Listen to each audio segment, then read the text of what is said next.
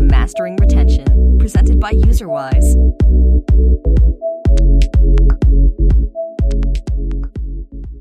Hi, everyone. Uh, welcome to today's Mastering Retention podcast. Uh, today is actually part two of our monetization series with uh, Remy. Um, so, welcome back to everyone that didn't hear part one. Uh, if you haven't, you should go listen to that one right now because we think it gives you a really good uh, layout of monetization as a whole as you kind of think about it. Um, but obviously, uh, making enough money to continue to support your games, to pay salaries, to keep the lights on is super important so that we can continue to do what we do, which is make games. Um, but it's a very big subject. There's a lot to cover, uh, a lot of different strategies and things like that. So, really excited for part two, um, which is going to be all about kind of the idea of first time payer conversion. How do you actually get people to spend money the first time in your game? Interestingly enough, psychologically, it's a lot easier to get them to spend money again once you get them to spend it the first time. But making that first purchase, that first commitment is uh, super challenging. So, Remy, I'm excited to uh, to delve into this uh, topic with you. Um, so let's go ahead and do that. So when I'm talking about monetization, a first time conversion. Uh, what does that actually mean, like for for people that are listening? Yeah, and conversion is one of those just fantastic uh, industry words that we use in seven different places, which is just the best. so, for the context of this discussion, uh, you are converting a non-paying player into a paying player. Uh, so, I think philosophically, the thing to remember is that especially in North America, very, very few people are coming to your game with the intention of paying. Like they are coming to get free, great content. And you're basically, your entire job is to convince them that your game is so good, so fun, and so rewarding that's actually in their best interest to spend on a free product. So that's why conversion is such a challenge and so fundamentally important to us. Mm, I like that. Um, why does first time conversion actually matter? Like, why should I care about this subject and why should I keep listening to the rest of this podcast? Yeah, I mean, I think you touched on one of the easy answers to that, which is that, yeah, people are vastly more likely to spend multiple times after spending the first time. They essentially kind of like, you know, you break that wall down and then they're invested they're literally monetarily invested.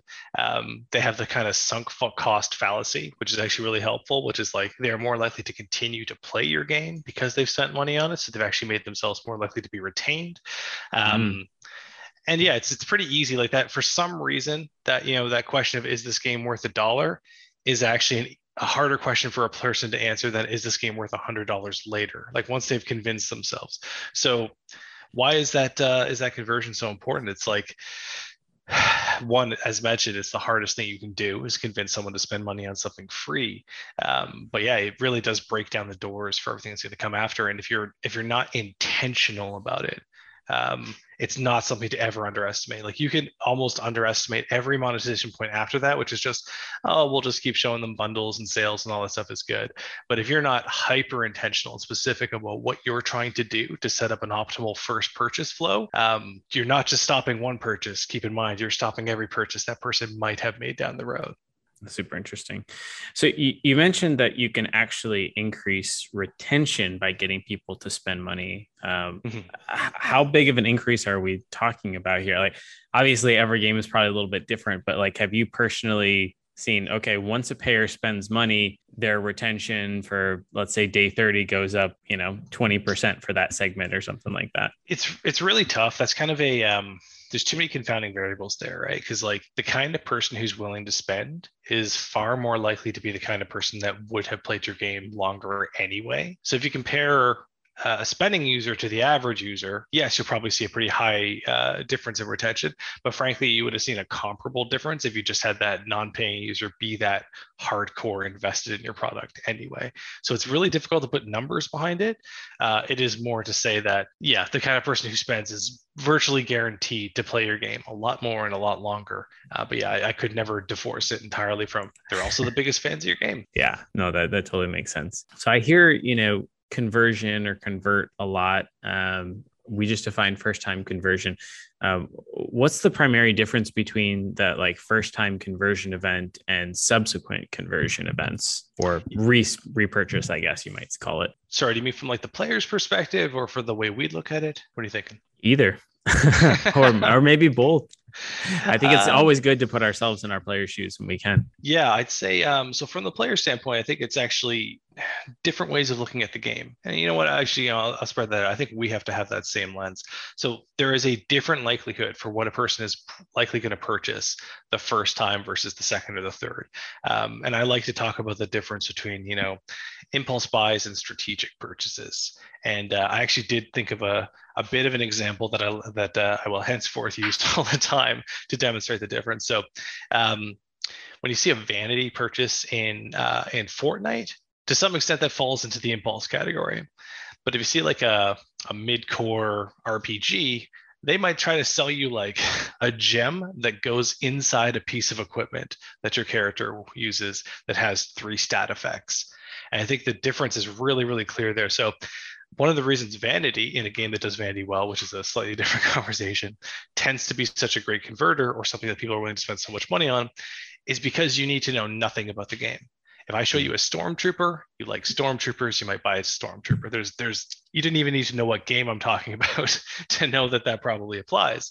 But the amount of information a person needs to understand that they're making a good strategic purchase is extraordinary by comparison. So again, an equipment slot, like not even a piece of equipment, but uh, you know, a lot of games will be like, this is, hey, this is your your blue ruby that adds plus seven to strength that only can be equipped into chest pieces of armor. Like there's like seven obfuscations before a player understands how it's going to pay off. They have to mm-hmm. have the armor, know how important that is. They have to know how important the secondary system is. They have to be actively doing it. They're probably going to be thinking about like obsolescence, like how long is this good for?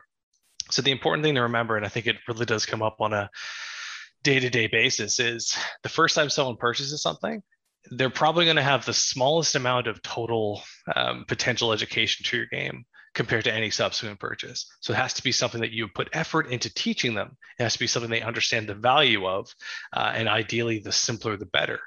Um, because later on, these bigger purchases, these more sustainable purchases, tend to be ones that are driven by a greater, broader understanding of the game you know when you play like uh, a game before fire age like so many of their purchases down the line are like specifically supposed to be layered with this on top of six other buffs at the exact same time and there's the most efficient spend versus payoff. Like that's for your hardcore players and those are the kind of reconversion points you want to slowly try to ideally give them more expensive things that they're willing to spend on. But the biggest distinction is always like early on you need the simplest best purchase a player could make and you want them to understand that purchase as quickly as you possibly can. Mm, that's super interesting. Thinking about first time conversion a little bit, and I am generally, with the very few exceptions of some games that I usually go into with like a lot of knowledge and past experience with, um, I'm generally not going to convert until I've played a game for like a year or two. Oh, wow. Um, Support like, your I, industry. I, gotta man. be. Jeez. I gotta be dedicated. but then I become a whale, um, and and it's changed a little bit with uh, battle pass and things like that. Um, but um, you know, I, I basically have to be like super engaged with the game because I feel like I, I play so many games that you know, I, I just churn through most of them, and there's only like a few that actually stick around. And once I've stuck around it for a long enough time, I'm like, wow, I really enjoy this game. Oh, here's something that's actually valuable. To my question, okay, so you talked about the importance of having like a very clear first time conversion event. My favorite one that I've ever seen is in uh, Game of Thrones Conquest. Um, and they blend it with psychological stuff that I won't go into right now. But basically, after you complete the first time user experience, you're hit with a pop up where they gift you your very own dragon egg. It's awesome. Everyone that's playing Game of Thrones wants their own dragon, right? It's yep. part of it. And then immediately they hit you with an offer and if you really look at the offer and you dig into it, they're giving you like a thousand wood or something like that, and maybe a couple of other things to try to get you to convert later. But the offer says hatch your dragon. And it's like, okay, I got my dragon. Yeah, I want to hatch it. Like, I want to do that right now because I want my dragon. I'm playing Game of Thrones. And I think that probably converts extremely well. But for the players that are like, well, I'm not going to drop five bucks on this game right away, and they close out of that offer, and they've now been playing this game for, I don't know, days, weeks, months, whatever it is. Do you think it makes sense to try to use some sort of segmentation to again still focus in on that first time conversion event? Whereas I had first time conversion you know optimized for the new players that are coming in with that hatch your dragon event but then i've got this you know second or maybe third layer of first time conversion kind of designed offers and things later on in the game now that i know the player knows what that gem is used for they know how valuable it is they actually want it um, you know is that something that i should be thinking for and actually planning and designing within my whole idea of first time payer conversion yeah, absolutely. And I think you're touching on a couple of things here. So, um, so one, I'll relate back to um, to what I just said using your example because I think it's a great example. Um, as you said, if you just said there was a game that wanted me to pay to hatch my dragon, you didn't even need to mention what game it was or what the context was or anything. Yeah, I want a dragon, right? That's the beginning and the ending of of the value of that, and it's why it's a good converter pack because again, the education and the what you have to teach a player to understand is minimal to none. Like you just you add that it's Game of Thrones, cool. Exponentially, I want my dragon even more. But but the point is that you have mentioned a very very clear goal for a player and a very clear outcome um, that takes as little education as possible. Um, so now looking at the other side, you're also doing the other side of good monetization, which is creating a need. And that's a that's a thing that needs to be understood is you don't need vanity. That's one of the tricky parts for it. You want vanity, and, and I'd say some games actually do intentionally lead into it, like where you look like garbage until basically you make a purchase. I think it's actually been a sad bit of a trend I've seen in a lot of games lately that have been leading into vanity. Is a lot of the core models are subpar. Um, but yeah, for a strategic purchase, that need has to be created with a lot of a lot of intention, and it's why segmentation tends to work really well because you can't always with perfect clarity guarantee that a person is going to have a need for say a specific currency at a specific time. Um, though certain games do it better than others. Uh, so yeah so going into like would you want different conversion packs? Absolutely. Your conversion pack the thing frankly any monetization but conversion even more importantly it's supposed to be satisfying your biggest most exciting most easy to understand need at given, any given time. And your need is going to be different a year into play or, or a week into play than it was in your first day. So yeah, fundamentally, you should be planning that like in an ideal scenario, your game always knows where your player is and can always provide like a, dynamic systems are kind of like that dream state where it's like I'm going to generate a bundle that's going to look at this player's account, see that they don't have enough wood and that they need it to progress. And I'm going to make them a bundle on the fly that says, here's your wood bundle. And it comes with some other best practice stuff on top of it. So yeah, so any kind of purchase, ideally it's you are creating a very specific catered need that a player is going to run into, and then you're basically satisfying that need in the easiest, clearest way possible. Because again, you want the smallest number of steps. I need wood. Here's your wood. That's always going to be the most effective way that you can provide spend opportunities. I like that a lot. But of people that are listening, we just talked about segmentation and maybe like multiple different offers and things like that. Like, are how much is this actually worth in terms of you know if i'm going to have one person that is like completely dedicated to just trying to create these offers and understand the different segments and create the you know different first time pair like is it actually worth doing? Or you know is it not worth doing until my game hits some certain level of scale or something like that? Yeah it's uh it's a tough one. So one I, I say that the first thing that, that matters to justify like that role and i'll be honest we're hiring for that role so hey uh, submit resumes today. Um, but yeah the thing i would say is like the first thing that needs to be true for that to be worth anyone's time is your game actually has to have the depth and complexity enough to justify it. If you're basically selling a game with just energy and, and, you know just as a terrible example then there'd be no point in getting a person whose full-time job was being like i'm going to offer 73 energy at this price point to this person like maybe they'd get some gains if you had an absurdly large user base but realistically it's for it, it really ties very well to how much variety there is in your purchases. So if you actually have like like that's why i mean we're hovering around um, like 4x games because they have 600 things you can buy. So if there's 600 things you could buy yeah you could try to keep this as like a side of your desk thing where you're just like all right i wonder if this combination of those 600 is effective or i'm going to unlock at these points or i know someone's going to have to buy a upgrade so i assume they'll have that thing. But frankly like that is a full-time job to figure out all the right answers of no no no you want this person at this stage to get this exact offer because and you want to have segment your player base 300 different ways and you want to be off giving optimal offers. It really does tie to like the diversity of purchases that a player can make. Uh, and then it's a lot of like how good is the person at that job? How big is your user base? Like if you're trying to segment like a 50k dau uh, you're probably already in the wrong space but yeah, largely I'd say it's tied to how complex your game and how how much diversity of spend you have. That's great. Okay, so uh, I'm sure that this varies a lot game to game, but um, you know, what percent of players should convert ever? Um, and and do you find that that's different between countries like the U.S. versus India, um, between different segments, and between different like player behavior groups? Yes, uh, absolutely, kind of to all of the above. So uh, it is going to be different by uh, country, by, uh, by demographic, by geographic. Um, we found that you know uh, India is now famously building this massive mobile market, uh, but they tend to be an ad-driven economy, so their conversion is going to be drastically lower um, than probably anyone else you could point at and yeah, uh, you know, uh, China and uh, Japan tend to have completely different methodologies behind spend as well. Like it's actually where a lot of our culture is, is kind of towards like, look how much money I can save.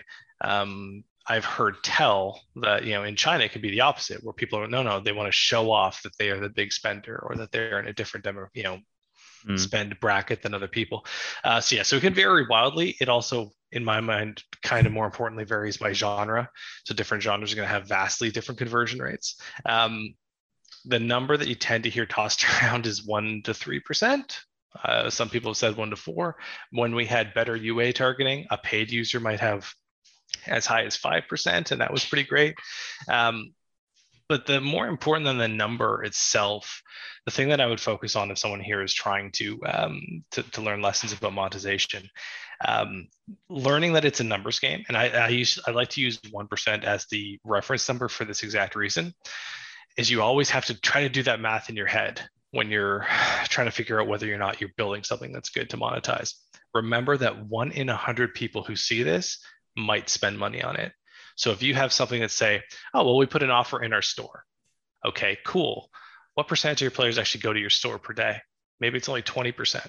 So, okay, that hmm. means that one in a 100 is now actually one one hundredth of 20% of your player base. so you've actually already drastically cut. So that's the biggest lesson I like to encourage people is like, you want, in an ideal world, 100% of your user base is exposed to 100% of your monetization opportunities because only then will you get that true 1%.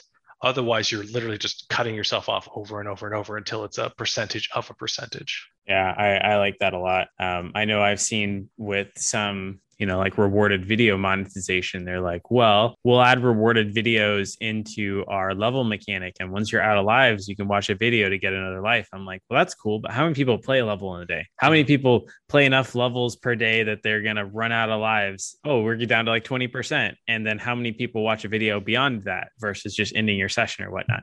Yep. So, you know, you just cut it way down. Um, so that's great. Um, so one to five percent on the good side that doesn't sound that awesome. So why is conversion so difficult? Um, again, it's it's uh, it is selling. Uh, you're selling something to someone who's getting your product for free. So I mean, um, for one thing, I'd say it's why that the the player bases are so enormous um, for a successful mobile game compared to a successful console game. Um, because yeah, I mean, if if you sell a million copies of a game. It's actually a pretty enormous achievement. Um, if you have like less than a million people ever play your mobile game, you probably just have an unsuccessful mobile game. Um, because yeah, you're looking at a different percentage of, of the people who are going to pay. So remembering that, you know, if you have 100 times the user base of a console game, you're actually looking at comparable payers, which is an interesting thing to look at. Um, but yeah, in terms of why it's hard, it is It is because I think it just comes back to the same thing you're gonna hear me say a thousand times. It is because you're trying to sell something that is free, and uh, and people aren't looking for the next big thing to spend money on. Your entire job is to convince them that your product is worth spending money on. Because um, again, once you break down that barrier, it's broken forever, and a lot of people are so much more likely uh, to continue to spend if you convince them that your game is that good, which goes more into the how do you make spending feel good conversation. But uh, yeah, it's it's the biggest challenge you'll probably ever deal with if you have a fun game. Yeah. So you know, if I'm thinking about conversion um, and kind of designing my monetization strategy, um, w- what kind of monetization strategy kind of lends itself best to this idea of conversion? Yeah, that's um that's an interesting one. So the we can talk about ads, I think we should talk about them a little bit separately. Um, but the thing that I like to encourage people the most is that the thing you should want to monetize on shouldn't be something that is separate to your gameplay. So integrated monetization models, um, I would say, are almost definitely the path to success. So I'll give that classic loot box comparison, as that tends to be where some people go anyway. If you only open up a loot box when you spend, you're drastically going to reduce the number of people that are willing to, to spend on loot boxes. But if you teach them, if you open a couple of loot boxes a day and then there is a better one, then again, you've drastically increased people's willingness because you're trying to build um, connections to the value of what you're selling. So if you can't establish value within your current gameplay, it's going to be so much harder uh, to convince someone to buy something because how are they going to judge whether it's worth it? But if they already encounter it and you can show like an easy way to demonstrate something's even better if you spend like a bronze chest compared to a gold chest for instance or an epic or however whatever scale you want to use. So the thing i would just encourage is um, one it has to be integrated into the gameplay as mentioned. Uh, two it should be sustainable slash repeatable. That's the thing that's kind of missed so i'll use your early example. Um, if you only ever had one dragon that's a terrible monetization model. Why'd you even teach a person that you can get a dragon? Why try to sell it? However, if you got better and better dragons, well, then you could sell someone a monetization point for opening their dragon early a year in, because that egg might take three months to hatch and it might be a mm. legendary dragon. And you can now increase it because it's now a part of your actual loop. Um, so that's one of the more important things to memorize is yes, to our earlier conversation, you want to provide different conversion points all the way through. But an even better scenario is that they continuously encounter the same type of conversion point that has perceived increased value throughout. So, you know, um, super simple example, um, idle miner. It's uh, as you progress into a next level of your uh, mine, it takes like 10 minutes to, to skip past that timer.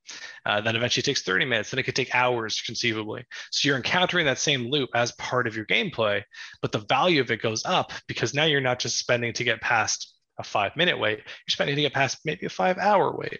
And that's not my favorite example, but it's a very clear example of, um, so yeah, so if you can get those two things, it should be hyper clear. It should be integrated into your gameplay, and it should be a recurring uh, spend point, ideally, just so you're not doing the same work twice and people get used to the value. Every time they encounter that spend point again, they have a better understanding of, uh, of the value of their purchase. Yeah. How do you maximize the chances that a player will convert? Um, not sure if that's necessarily a different answer than I just gave. Um, or, or, is that kind of all blended into there a little yeah, bit? Yeah, I think that's kind of like the almost the thesis of, of our conversation. It's like, yeah, presenting it to them. It's, it's that combination of presenting them the offer, demonstrating the value of them, education, which I, it's kind of summarized what we've talked about, but we didn't say it explicitly enough. A lot of your job as a game designer is to teach a player to like certain parts of your game. So, for instance, uh, if you're going to sell a consumable, you don't want to sell that consumable first. You want them to use that consumable and be addicted to how much fun it was. Oh, this this gives me twice the power, and now I'm zooming through content. Well, now here's your conversion pack, and it gives you five of these. That's important to maximize your chances. Educate the player on what's actually fun and valuable in the game. Um, provide them a chance to to use it and experience how much better things can be. Prompt them to purchase something that's probably an even better version of that, and do that at the right time. So if you can combine those, and ideally, again, that's a recurring behavior, you're probably best set up for success with converting players. So do you ever think that blending a little bit of psychology in there could help? So, so as an example, uh, let's say I want to hit you with a very, very valuable offer. Um, this is my hatch your dragon deal. It's like 70, 80% off, really great value for money. Like you're probably very rarely going to see thing for the players that don't spend. Does it make sense for maybe the next few days to hit them with like really trashy offers that are like more expensive, less value. And then like on day 7 you like hit them again with an offer that's like the one that disappeared before. And you know can you create that illusion of like fear of missing out to try to get them to you know convert the first time? Or is that not worth exploring something like that ever? There's uh there so there's pros and cons to what you described. So what i will say is yes um fundamentally psychology is really heavily involved and i'll use maybe some simpler examples and i'll come back to your, your direct question. So um, and again it's why i tell people to go to to walmart and do all these different things. So price anchoring is going to be one of the most important things you'll ever do. And uh, i'll always use this nice fake example. If i said to you how much is a magic sword worth in a game? It's impossible for you to have an answer off the cuff right? So everything you have to add to that is context. So for one thing, you may have external context. Maybe you bought a Magic Sword in other games and it was two bucks. So it's gonna make you less likely to spend five in this other game. But fundamentally, you want to try to create those relationships in your game. And this is going to apply in a lot of different ways. So if you first get a magic sword and you see its value and then you sell a better magic sword, you have some intrinsic value tied to it. But that's not going to tell a person whether it should be two bucks or five bucks. However, price anchoring is what's going to do that. So, one of the best examples of this is your uh, hard currencies. So, virtually every bundle in a game that has hard currency is usually going to sell hard currency plus.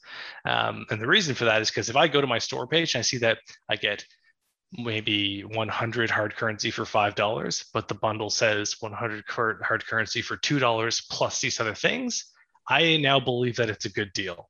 And the funny thing is, it's, it's irrelevant. it's like that value didn't exist until I saw that.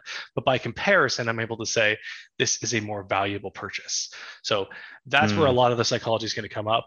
Uh, that's going to rear its head in so many places one of those most common things you'll see is three separate offers and one offer is crappy one offer is way too expensive and then you put a big delicious best offer symbol on your middle one it's like well if you you made it why would you make two bad offers the answer yeah. is because you're trying to push them towards a specific purchase outcome um, geez, I forget what it was called. It's like the psychology of, of spend or something, but someone made some great uh, the, the decoy offers or whatnot.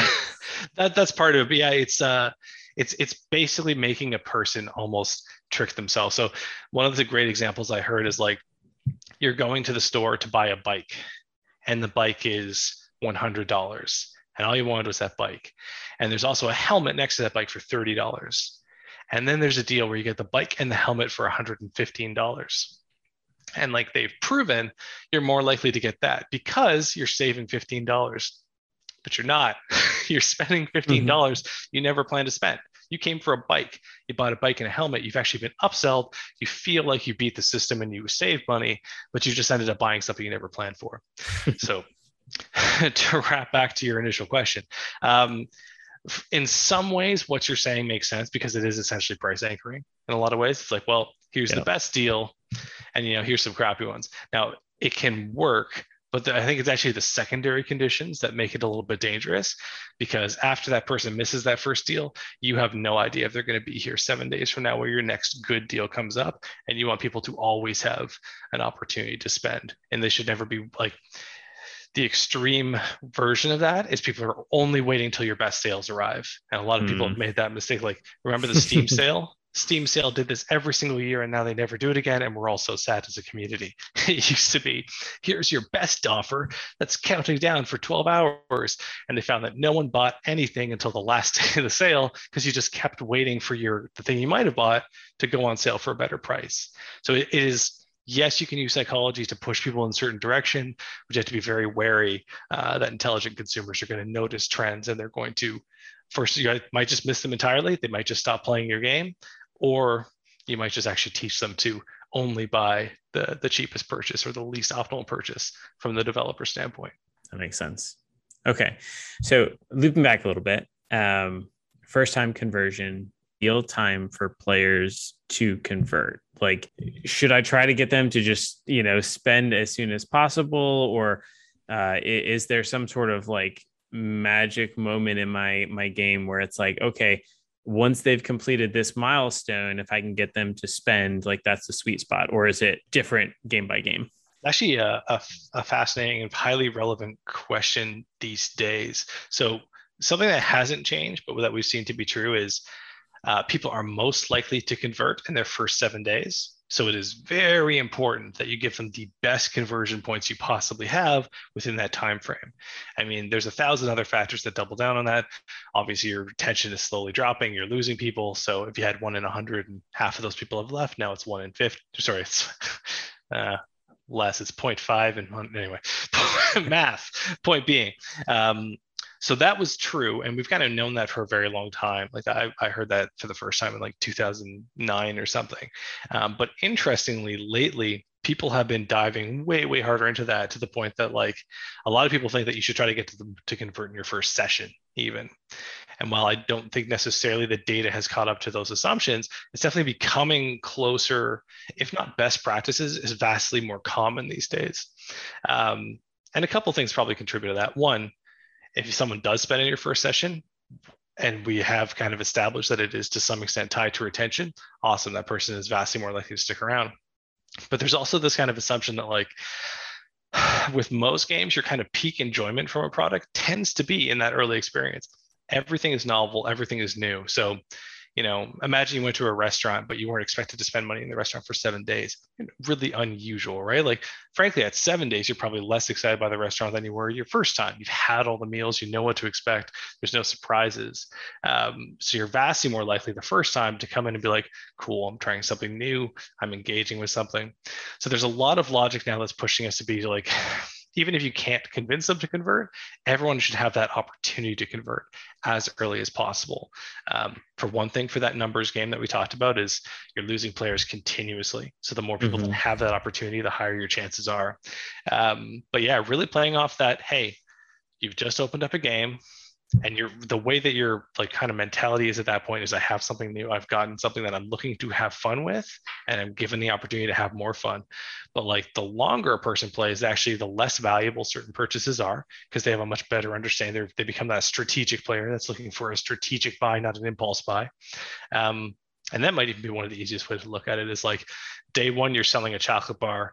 Day seven you're selling seeds to plant your garden to earn something.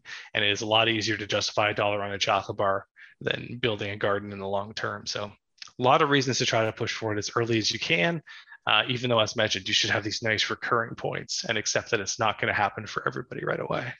Mm, makes sense. So when I do spend, um, how should that make your players feel after they've actually spent money on the game? Yeah, that's great. I mean, I think the answer sounds obvious, but it's extremely important. So as we're talking about, um, because yeah, I mean the, their likelihood of repeat spend is really what you're looking at there. One, there, I mean, I think there's also like the the the moral and the more fundamental issue of like people should feel good about spending money on your game as a rule. Like you should want to provide that. Um, I think in some ways it's the best counter for people who are nervous about getting into monetization or trying to sell a real product because a lot of us have that attitude of no we want want games to be fun. Spending should be fun too for that reason.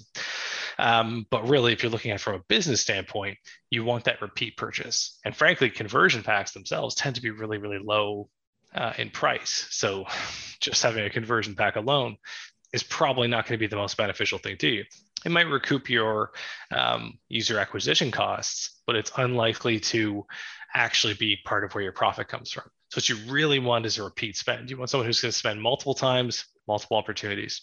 So then just think about it from that standpoint is it's not really any different from anything that we would purchase multiple times, right? If you go to a restaurant and you buy a meal, how should you feel leaving that restaurant? Well, you want to feel like you're going to come back. That, that's the simplest way of looking at it. So it has to be a great experience. The service has to be good. The food has to taste fantastic.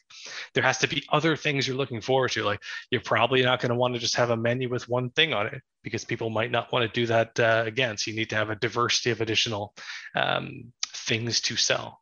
So yeah, so coming back to more tangible game examples, what should happen after you make your first purchase? The game should be better. You should have progression. Anything that was a limiting factor previously should be less limiting. You should be able to go faster, feel more powerful, uh, feel more competitive.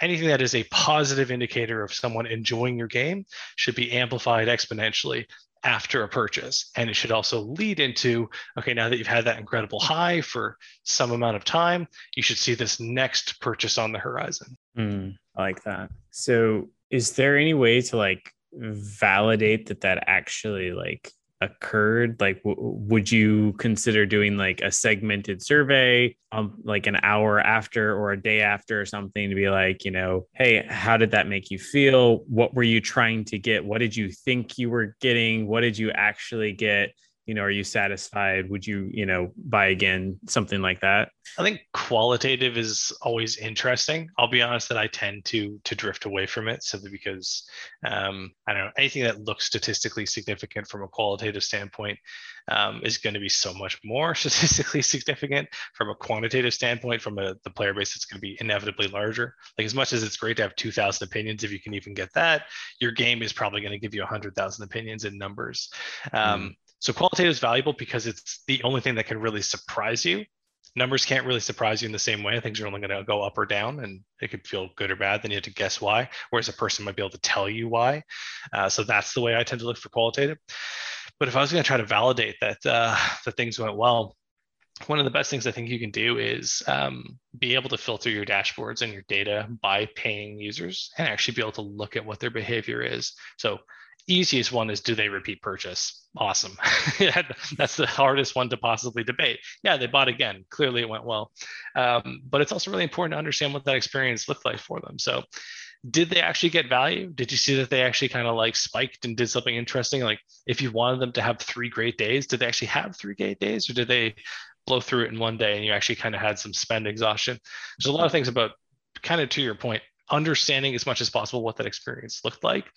Also, understanding as much as possible what a positive experience looks like in your game. Like you have to understand that. You have to know that what it feels like to be a paying player.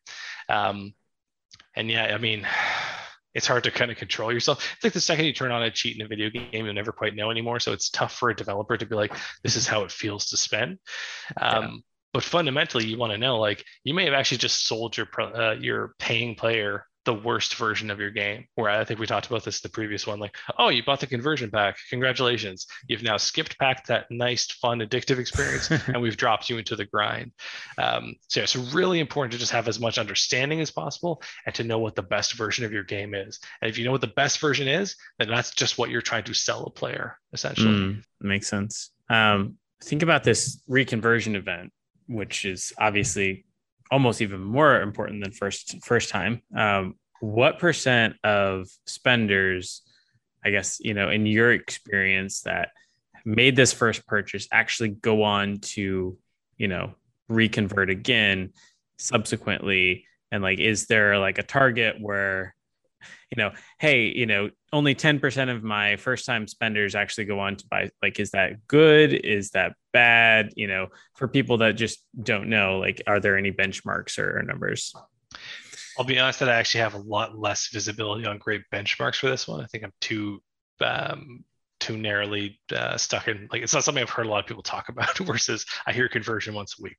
Um, so while I can't give you a number, um, I will tell you honestly that like where conversion it's the kind of thing that you're supposed to settle for you're supposed to be like all right i know i'll only get a few percent and that's actually phenomenal because a lot of people get 0% but um, repeat purchases you should genuinely be aiming for 100% that's that's actually where you should start looking. And no you're not going to get that. But frankly anything lower than that should actually be telling you something about your game.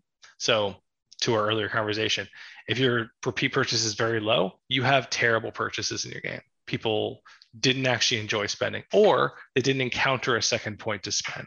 So better to know that, okay, we do have all these things, these repeat purchase places. So that's going to remove a bit of the debate.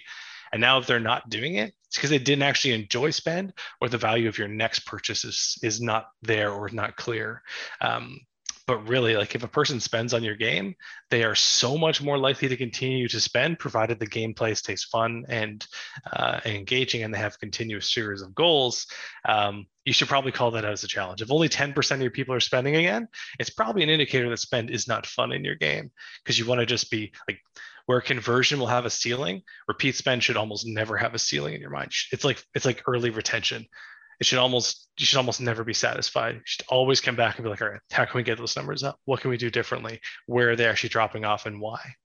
Yeah, interesting. Uh, I guess final piece, you know, is there any target of like how often people should be reconverting, or is it kind of dependent on you know the price of the pack? Like some people, oh, I'm going to buy the $99 pack because I know that it's going to last me for you know a month or something like that. Um, but are there general targets to like hey if my spenders haven't spent any money in the last two weeks i should maybe be concerned and get them something because they might not ever spend again? Yeah i think um i think things like battle pass and uh, monthly passes have kind of demonstrated the outside range for this. So i think part of the reason why the the dev side likes that so much is because we know trying to get one purchase a month is is at least kind of standard, right? Like you'd want it, that's where you'd want to be at the very least. Great. They're going to keep spending. I think it's also strongly tied to retention. Most people are quitting your game after two weeks. Uh, then you better be aware of like you have a very small range. If you're playing a supercell game where they're going to be here for years, then it's actually a more deep, rich conversation because you have to be able to ensure that there is something valuable to be spending on at some cadence, basically for for years at a time. Um, so yeah, I think it's. Uh, I think I would love to target like a week. Um, I don't think it's reasonable. I think it's a good place to start from a methodology standpoint of like, you know, how many you can kind of look from a data standpoint. How many sales points have they encountered in a week, and how mm. many hmm. do they encounter on average before they're willing to spend? So that you can look at things like that to kind of anchor your thoughts. Um, but frankly, past logic like that, I think it becomes really highly game specific. And it's the kind of thing like we, we talked briefly about having a person whose full job is devoted to this. Understanding spend fatigue is an extraordinarily important part of your game. Um, so I will say one of the greatest examples in our market that suggests that weekly is reasonable is weekly events. So many games have weekly events now, and people spend almost every time. So we know that a lot of people are willing to spend on a weekly cadence, but you can definitely compromise that if you had events every day, for instance. They probably won't convert or reconvert seven times in a week. And that might even kind of control or be one of the best indicators for how much event content you want in your games. Um, but yeah, truly understanding like how much time do people need to cool off if you put on a sale or if you have a regular purchase um, is one it's like it's a full job. Like that's something people need to be aware of because that's ultimately going to um, set a lot of your strategies for trying to get people to spend again. That's awesome. So we sort of touched on this a little bit um, but uh, what kind of presentation actually gets players to convert? Like what sort of messaging is required? What sort of discounts is uh, specifically thinking about this first time conversion event. Like how do i make something you know so juicy that everyone wants to buy this? Yeah yeah and it's going to combine a lot of the things we've talked about. So um, for starters it needs to be visible and understandable. So if you don't pop it up inside the game if you just have like the timer or if it just exists in your store as you talked about you've already reduced the number of people are going to see it. But let's start from where you'll actually see it. So, right, so you put an offer in front of somebody. So, what are the most important things? Yes, there's some cool best practices, and we'll go over them in terms of saying sale or percent off or buy one, get whatever the hell that looks like. But more importantly, you need to show someone something they want to buy and that's why it goes back to education. If you sell them three, let me put it this way: you shouldn't learn anything from a bundle. That's that is a huge challenge. A bundle or an offer, whatever you want to call it, should show you things you already know and understand. And then the only thing you're thinking about is probably the price point and the value. So the things you want to show a person, one, going back to psychology a little bit, you probably don't want to show them more than three things because that's too many things for them to conceptualize. So a lot of people just like, here's our crazy starter bundle, 19 different things. It's like, all right, now, if I want to know this is a good deal, I've got to be like, do I want 20 of those? Is 47 of that a good deal? How do I understand what I'm purchasing? Like, if you have that kind of conscientious spender, you don't want them trying to like collate like all the the parts of your offer and try to figure out like which is actually good, which is bad, what do I need? You yep. want a few really eye-catching awesome things that a player has been taught so cool there's that boost i like there's a chest and it's platinum i don't even know it needs to know anything about the game i just know a platinum chest is awesome and there's a big old pile of hard currency They've already made me spend hard currency four times in the FTUE, so I know that's valuable and improves my game. And if I have those three, then you're only really talking about the best practices, which are the wrapping around that. So things that you might want to see. Um, as we mentioned earlier, seeing multiple packs and having one that's a powerful tool but i would kind of avoid it for conversion because you don't really want to give them a choice. Too much choice is actually very bad for people new to a game. They want to feel like they're already looking at the best thing which is what conversion packs tend to be. So this is the best value and you probably want to say it. Best value. This is the thing that's going to be maybe it's 80% off from your core price or maybe it's bonus. You know there's debates on which work better. So maybe it's 300% bonus on what your current purchase is um, it's going to have a timer because you need to have that that FOMO that everyone's aware of. So this offer only available once, or counting down for this amount of time, or both. Um, you want to have a really extremely clear call to action. Um, uh, sorry, I, in my early career, I didn't know what CTA was. So, call to action for anyone who hasn't heard the term, the button you're supposed to press has to be extraordinarily clear and I say this, but I've seen a lot of packages where you're supposed to kind of like click anywhere on the bundle. And it's okay if you can click anywhere on the bundle, as long as there's also a very clear button that says purchase or buy now or whatever, something that, that draws them down to it. And that has to look great. It has to be the kind of button you just need to push. Um, and then yeah, you want a, a, price that's that's perfectly optimized. That's going to be a thing you are guaranteed going to A/B test. Um, yes, there will probably be other market references that put you in the right ballpark other comparable games. Maybe they're two ninety nine, maybe they're four ninety nine, whatever. That should put you in the range, but you're going to want to find out what is the exact right purchase point for your game. You're also going to want to play with the, the quantities of the things you're selling because that's also going to be variable. So, yes, maybe 399 is the best purchase point, but there's a separate question of like, what is the value of that? What should you get for 399? So, optimizing that as well. And then, yeah, beyond that, it mostly comes down to good UX. So, how well are you presenting it? Like, your offer needs to look fantastic. Do not skimp on the money that you spend into making a really great modal that pops up. People have to love it. It has to be really high quality. It has to look like you care, makes you mm-hmm. excited. Put some budget onto art, make it look fancy. Do not skip in that area.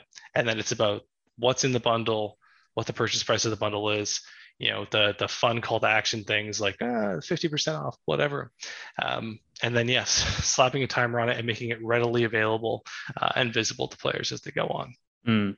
i feel like a lot of offers that i see they have the price as the button do you mm-hmm. find that having purchase or buy now or or something like that tends to do better as like a call to action at least for this first time conversion event there may even be like a uh, a regulation on that these days. Um, I think that's fair, but I probably wouldn't have just the price. I would probably if you if you have to have just the price of the button for whatever reason, maybe even testing says is the best. Put a call to action in the art. Mm. Get now or purchase now before you get before it's too late. Something that's literally speaking to the player because uh, yeah you, you want them to feel prompted. You want them to understand that like you're supposed to press a button uh, because people do tend to shy away from just seeing um, prices themselves. Cool. I like it. Um, just like a, a, few more questions and i know we're almost out of time here already. Oh, we, we just talk about monetization for so long. Um, so thinking about ad monetization a little bit just kind of like two questions. Um, how can ad monetization tie into this idea of first time you know player conversion slash you know can prematurely showing ads actually impact your payer conversion and LTV? Yeah, so there's a few different things there. So one, um, I'll make the distinction between interstitial ads that just pop up whether you like it or not, and ads mm-hmm. that you get to opt into, which can provide a bonus. Um, those are going to have different impacts. So yeah, so the first thing I'll say is yes, people are vastly more likely uh, in most games to be willing to watch an ad than to actually spend people are, are more free with their time than with their wallet. So there is some benefit, and especially it's why it's become such a popular model in recent years. Uh, is because yes, you can offset the challenges of like a very complicated purchase flow or trying to convince someone to spend money with you know a, a much larger percentage of your audience being willing to just watch an ad for 30 seconds and get a cool bonus. Um, so on that side, that's why it tends to have a strong benefit. Now, um, for how it can affect purchases, interstitials will definitely affect likelihood of purchases in one of two ways. Um, one, a lot of people just see a game with interstitials and decide not to play. Like that is that is genuinely the problem that you have. It's like, you know, I'm, I'm guilty of yeah I, I can't stand it right? I'm like dude just let me let me play the game or don't or i'll force quit the ad. Like i will i will rage force quit and reopen an ad just so they don't get to show me the full ad even if it takes approximately the same amount of time. Um, however this works on both sides because then if you sell a conversion pack that says no more ads you have created essentially a tension point that you can remove with uh, with someone who spends. So a lot of games have like life, you know, spenders lifetime have no ads, or you know, buy the battle pass and you won't have to watch ads this month. So it is something that you can reverse leverage in a way, but it's not great because then your spending players aren't watching ads and they're the most valuable ones. So that's actually lowering the value of your your players, and it's also kind of acknowledging that ads are a bad thing, which isn't really great. Like if you walked into a store and you had to like pay to not speak to someone or something. That's kind of like what it is. So it's weird to acknowledge that something in your game is such a bad experience that you're paying to remove it. Yeah, um, it's very strange negative reinforcement. Um, so yeah, so it can work in both ways. It can be um, it can be valuable to offset you know revenue in general it can provide a conversion point but use it uh, sparingly. Um, now in terms of like motivationally if a game has ads are you less likely to purchase? That's tricky. The thing i would really recommend anyone with an ad-based game is have two separate tracks. Your ads should do one thing and your purchases should do another thing so that once you purchase you're actually getting a different experience than you would have if you had to just watch an ad. And it shouldn't just be like well this is slightly stronger. It should be have different functionality. So people know that they are buying something uh, new and interesting not just better ads essentially. Mm, that makes sense. Cool. How should you know this idea of spending actually impact session length? So you mentioned like you know after you spend it should be glorious it should be fun. Like should that increase the length of your session for the next three days for just this next time period? Like or should it not actually impact it at all you know in the case of like a, a vanity purchase or something like that? Uh, yeah as you say i think there's going to be certain purchases that don't necessarily affect this. So you're, you're getting into a gray area where it's like well, will i be more likely to play longer if i look cooler? Maybe. Um, the thing that i think it's more strongly tied to is probably the nature of purchases uh, because one of the most common monetization relationships you're doing is pay versus wait so, you know, you encounter a timer. If you spend, you don't deal with that timer. You know, you're low on resources, you buy the resources, you get to skip that way. Wherever those weights exist is the most common place for monetization to exist. So, by its very nature, it's actually very hard to decouple spend and increased uh, progression speed and therefore session length. Because, like, mm-hmm. oh, I'm out of energy. I should be stopping instead of spending. Um, so it is something to be a little bit aware of because not everyone's game is actually good for three hours straight because they're not intended to be. Like, um, again, we fall into this thing that we talked briefly about last time, which is like you're making your game for the average player, and then it's the spender who's actually going through it. So from the spender standpoint, it's like, all right, well, this actually would have been fun and novel if I had played it over a week, but instead I played for three and a half hours. Now I'm through, I'm exhausted, I'm not excited by anything anymore. Maybe I've bought things that actually make my game kind of worse because you know oh i bought this cool sword and it meant that the 14 loot drops that just got in a row were useless because i bought the premium one. So it's a it's a really dangerous thing to be aware of is like again knowing what that best version of your game looks like it might be better to sell something that makes rare loot drop than to sell rare loot because then you're going to actually encourage them to play and keep getting all those great things that are part of your product. Um, so you almost invariably extend session length and play time, and you just have to be very aware of what that will actually do and how it could potentially compromise your core experience. I have one last question, um, and that is related to Battle Pass, which has kind of you know come about. Mm-hmm. Um, mm-hmm. So how can and maybe should the Battle Pass idea that lots of people are adding in actually tie into this idea of you know first time payer conversion. Like is that a good event that you should be targeting them to spend on because you should be getting a lot of value out of that? Or you know just curious what your thoughts are there. Yeah so there's two things i think are really important to talk about with battle pass. One is that uh, it's actually its strongest value right now is that people know what battle pass is. So again if i go back to like you know my my big thing that I won't shut up about is actually understanding purchases. People feel like they understand Battle Pass from the get go because it's in 600 games now, and that they associate it with high value. Like I'll be honest, some of our games actually have higher conversion on Battle Pass than I would expect, simply because if a person opens up your game and see Battle Pass, it's the same as seeing a dragon. It just is a thing that most players understand now. So it is artificially inflated as a purchase point uh, for a lot of people. So that's the thing to understand. Um, but beyond that, in terms of how does it fit in, to me, Battle Pass is you leveraging your retention. Uh, and that's the thing that people really need to understand. If you have really crappy D30 retention, don't sell a battle pass because people are going to buy it once and then it's just one bad purchase. Because the interesting thing about battle passes uh, one in a lot of games that do it well they reward retention. So you know clash royale it rewards and doubles or more, more than doubles the value of your playtime. I get 10 crowns and now i get twice the prizes or 5x the prizes whatever that looks like. So it rewards people for playing longer. But also the nature of them is that they tend to do something like well a lot of people are like, okay, well, my my I once a month I spend this amount of money, and that's going to be the thing. That's my one purchase, and it gives me enough currency, and this is how I use it. So it actually reduces the number of additional purchases a person is likely to make because they've already planned their spend. If their battle pass renews in a week, the likelihood of them spending in that week is drastically reduced because why would they? They know that they have hard currency coming. So yeah, be aware that you're leveraging your retention and you're also reducing the likelihood of certain other purchases. So it's an extremely powerful system because yes, it also encourages retention. It gives you a reason to come back. It sets up, you know, player behavior and habit, which are so powerful.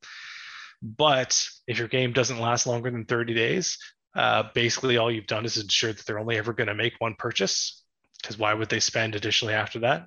Um, it's a very controlled purchase point as well, which is rough because it's like if they're only ever going to spend once, they spend it on the 599 pack, not the 999 pack. And you can't really A/B test that very easily because so many people see it.